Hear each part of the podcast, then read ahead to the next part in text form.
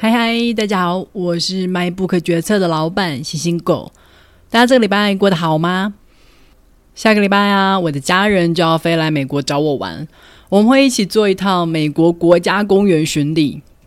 我知道大部分的台湾人都会觉得美国很无聊啦，自然又不好。如果要旅游的话，当然要选欧洲或是日本啦。这一次我妈答应要来美国玩，我真是心怀感恩，要好好的招待她。不过同时间也有点担心他会水土不服啦。总之希望一切顺利喽。好的，让我们来介绍这个礼拜的书。这个礼拜介绍的是一本小说，小说的名字叫做《蜕》，蜕变的蜕，还是大家是念睡变啊？嗯，总之就是那个字，是本跟马来西亚有关的小说。我发现我好像从来没有读过马来西亚作者的作品诶。不知道大家有没有去过马来西亚？很可惜，我到现在都还没有去过。从维基百科上面的介绍，我们知道马来西亚是由很多民族所组成的。目前占最大多数的就是马来人，约占了六成左右，而华人则大约有三成，印度裔大概有七趴的人，剩下的就是其他的原住民。为什么华人会成为马来西亚的第二大族群呢？嗯，其实是有长久以来的历史。从明朝的时候，就因为郑和下西洋的关系，大型的舰队曾经停留在马来西亚的马六甲，所以那时候就已经有不少人在此定居下来。后来清朝的时候，马来西亚那时候正是处于英国殖民的时候，那时候的英国政府大量的对外招工，所以也吸引了很多华人前去工作。其人数之多，甚至曾经占到了马来西亚总人口的四成的比例。不过啊，很多华人都有很浓厚的侨民意识，所以呢，他们觉得他们来到马来西亚就只是为了赚钱，仍旧希望有朝一日可以回到家乡去养老。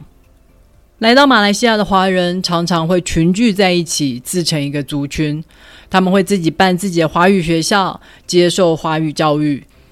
后来，中国发动革命，打算要推翻满清的时候，马来西亚的华侨也大力的出钱支持新中国诞生。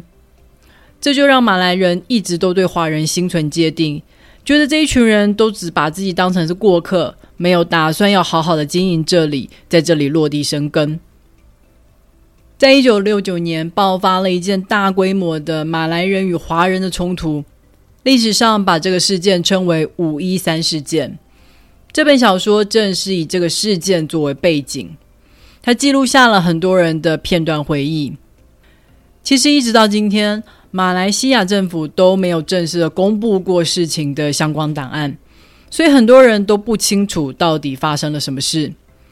我们从这本小说的编排，其实也可以感受到这种记忆的断裂感。有很多人都是突然就在街上受到攻击。他们慌乱的四处逃跑，跟身边的朋友走散。很多人在醒过来的时候就已经在医院了。朋友呢？没有人知道他们在哪。而这些问题直到今天都还没有获得解答。事件发生的时候，到处都有人放火烧房子。有的人就是这样突然被告知家里的房子起火，里面的亲人全部都死了。更令人难过的是，他们无法奔丧。因为事件过后，就是连续整整两年的戒严，受害者家属纷纷告诫幸存下来的后代要安静的生活，不要讨论，也不要让任何人知道他们跟五一三事件有关。就如同是台湾的二二八一样，不管是加害者或是被害者，全部都闭上了嘴巴。如今事隔五十年，现在这些空白，作者想要用他的笔来补上。接下来就让我们跟着这本书来好好的了解这段历史吧。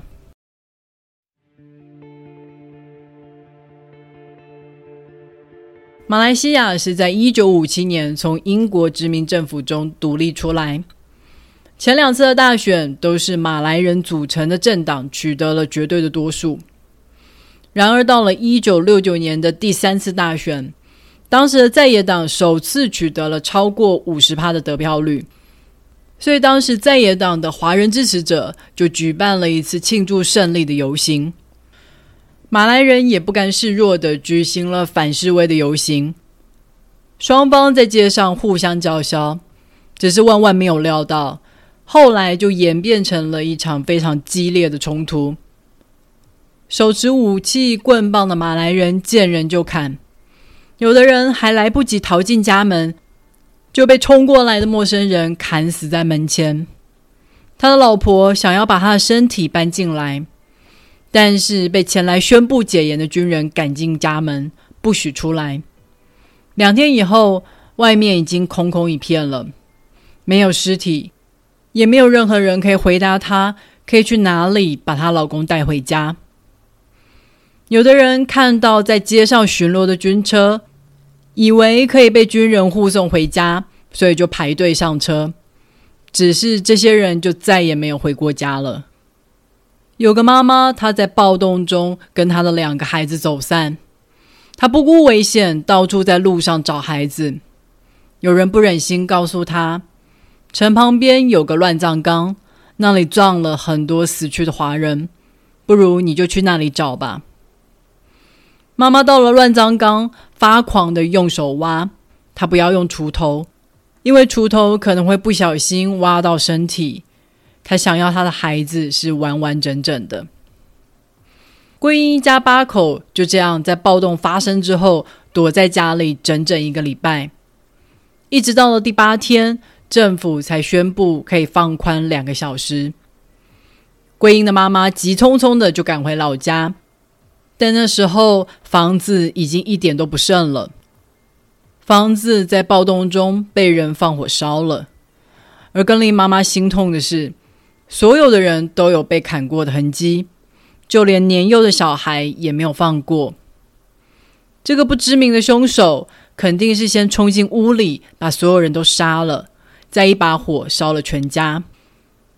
妈妈虽然回到家，但是她没有办法下葬她的家人，因为紧接着军人就会来把全部的尸体收走，也不会再还给家属了。在这场暴动中，桂英不只失去她的外婆，也失去了她的小弟。小弟的鞋子留在路上，人却不知道到哪儿了。从那之后，全家所有人都心照不宣的闭口不提小弟，就好像是不讲破，小弟就没有死，只是还没有回家而已。发生暴动的那一天，桂英的阿姨阿青正在工厂上班，工厂早早就下班，要大家赶快回家。但阿青心想，时间还早。不如绕出市区拿一下改好的鞋。这个周末有个婚礼要参加呢。从小一起长大的朋友顺口说：“陪你一起去啊。”其实阿青一个人去也可以，拿个鞋子很快的。但朋友说没关系啦，就一起走吧。他们两个只是停下来看一下路边卖的花，瞬间就听到像是爆炸的巨响，尖叫的人群从四面八方朝他冲过来。阿青只能使劲的跑，使劲的跑。他根本不知道跑了多久，因为再醒过来就已经在医院了。朋友呢？他的妈妈一直问阿青：“你们不是一起下班的吗？”但阿青没有办法回答。他想，他永远都会欠朋友的妈妈一个回答。只剩阿青一个人活下来，他该怎么办呢？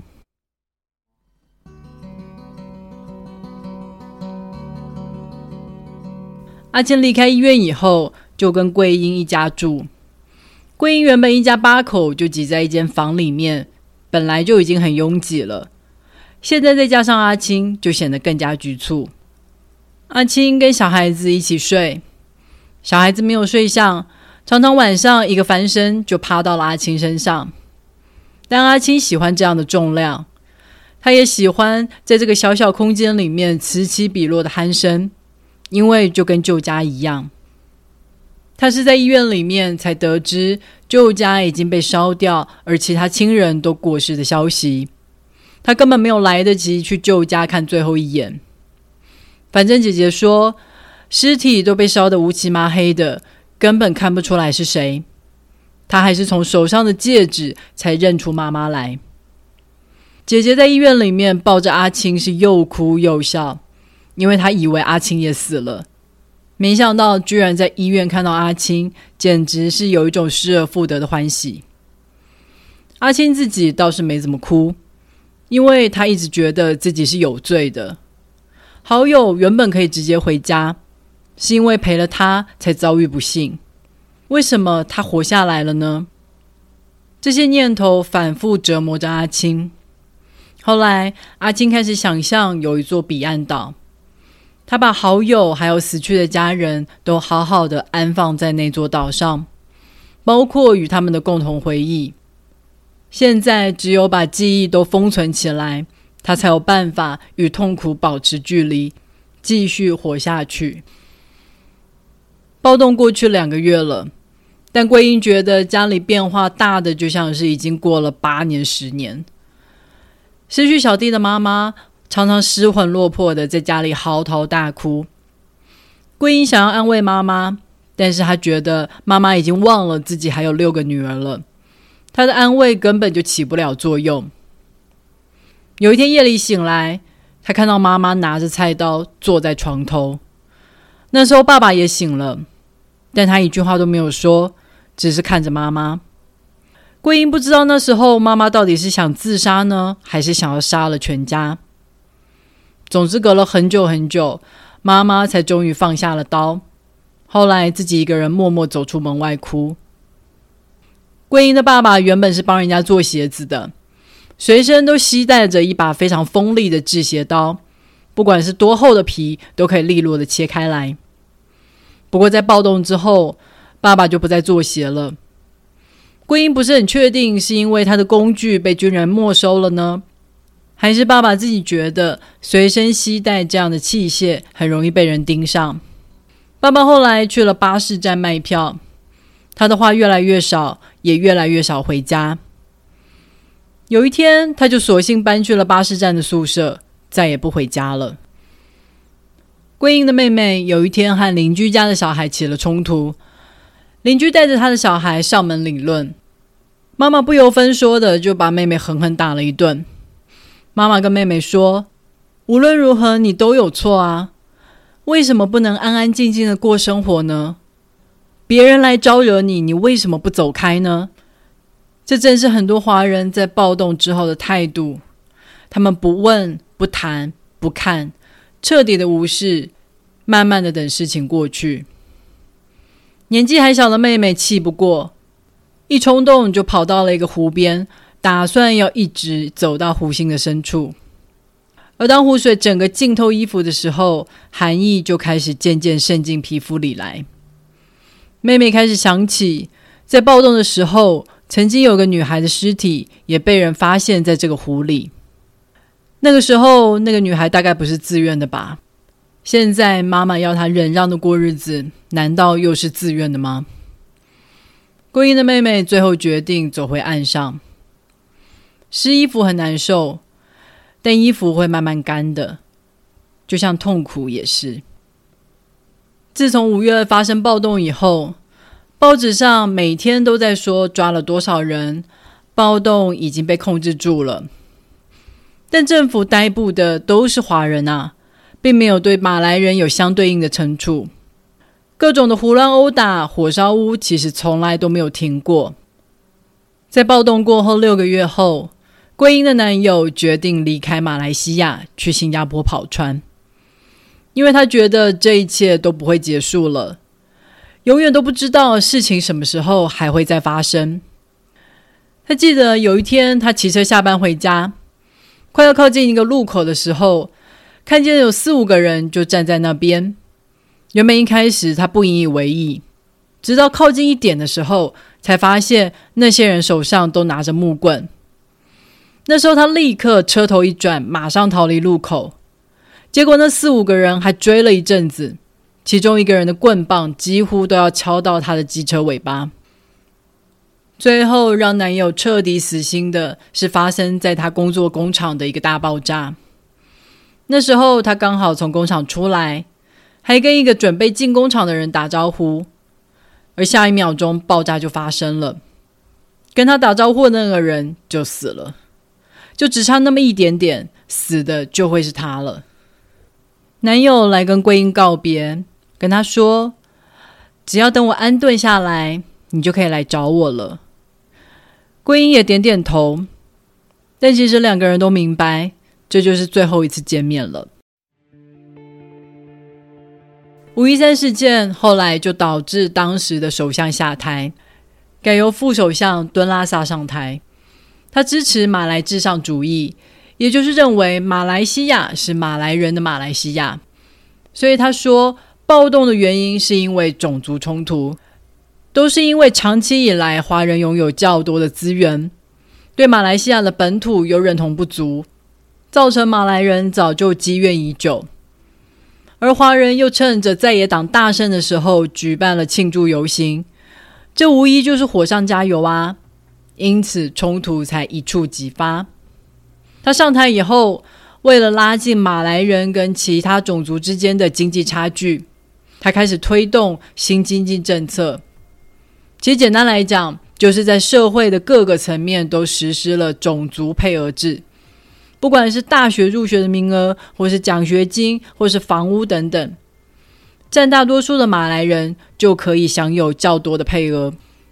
例如，假设今天大学入学的名额有一千人，那么其中八百人就必须是马来人，其他的种族就只能抢剩下的两百人的名额。这样的制度，在我们这些外人听起来，大概都会觉得很不公平，但却一路延续到了今天。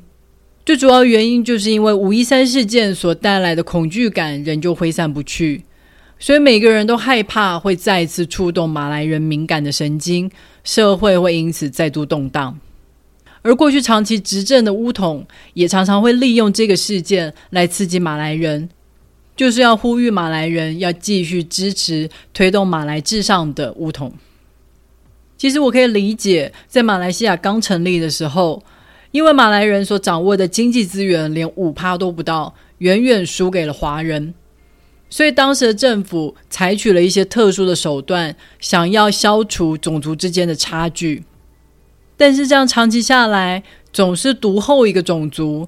恐怕就只会让这个种族开始认为这一切都是我应得的，而其他种族感觉到被歧视、被边缘化的心理也会持续的累积。用一个不公平的制度来解决之前存在的不公平，似乎就只是在饮鸩止渴，只是在创造下一个不公平的争端的土壤。我们都同意，如果一个社会它的不公平的差距持续拉大，就会很容易发生冲突，就像过去台湾的二二八事件也是同样的原因，因为本省人跟外省人存在巨大的不公平，最后就因为一件意想不到的事件，点燃了累积已久的怒火。但是呀，不管是马来西亚政府或是台湾政府，对于冲突都是采取压制的手法，都只容许官方的说法存在，而不容许大众公开讨论。即使现在逐渐我们可以听到受害者的故事了，但这些事件中的加害者还是持续隐形不见。在这样的状况下，到底该怎么谈和解呢？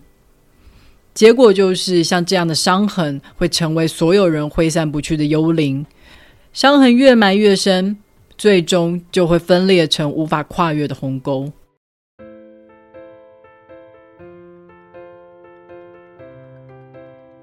好的，退这本书就介绍到这里了。这本书的故事是沉重的，因为官方把五一三事件定调为华人主办了游行，所以挑起暴动，而后续的政策也都像是对马来人的补偿，这就让很多华人陷入了认知失调。明明是自己的亲人受害死亡，但是在社会上却被认为是需要负责的一方。就像书里的妈妈跟妹妹讲的一样，别人挑衅你，你为什么不走开呢？现在打起来了，都是你的错啦。于是，大部分的人都在事件过后选择沉默。如今五十年过去了，有人开始想要好好的来讨论这件事的时候，又会面临另外一种指责。现在好好的，你去谈它干什么呢？你是不是在撕裂族群啊？如果因此暴动产生的话，都是你的错。这些指责是不是听起来都很不合理？这就好像维持和谐就是受害者的责任一样。而如今，作者用小说的方式把这些表面的和谐面具给揭开了。接下来我们该怎么做呢？接下来就是我们的事了。如果你听了今天的介绍，对这本书感兴趣的话，别忘了透过 MacBook 决策的导购链接来购买这本书哦。网址是 triple w 点 MacBook 点 tw，也别忘了在 Apple Podcast、Spotify、First Story 还有 YouTube 上面订阅 MacBook 决策。你的订阅和留言就是对我最好的动力。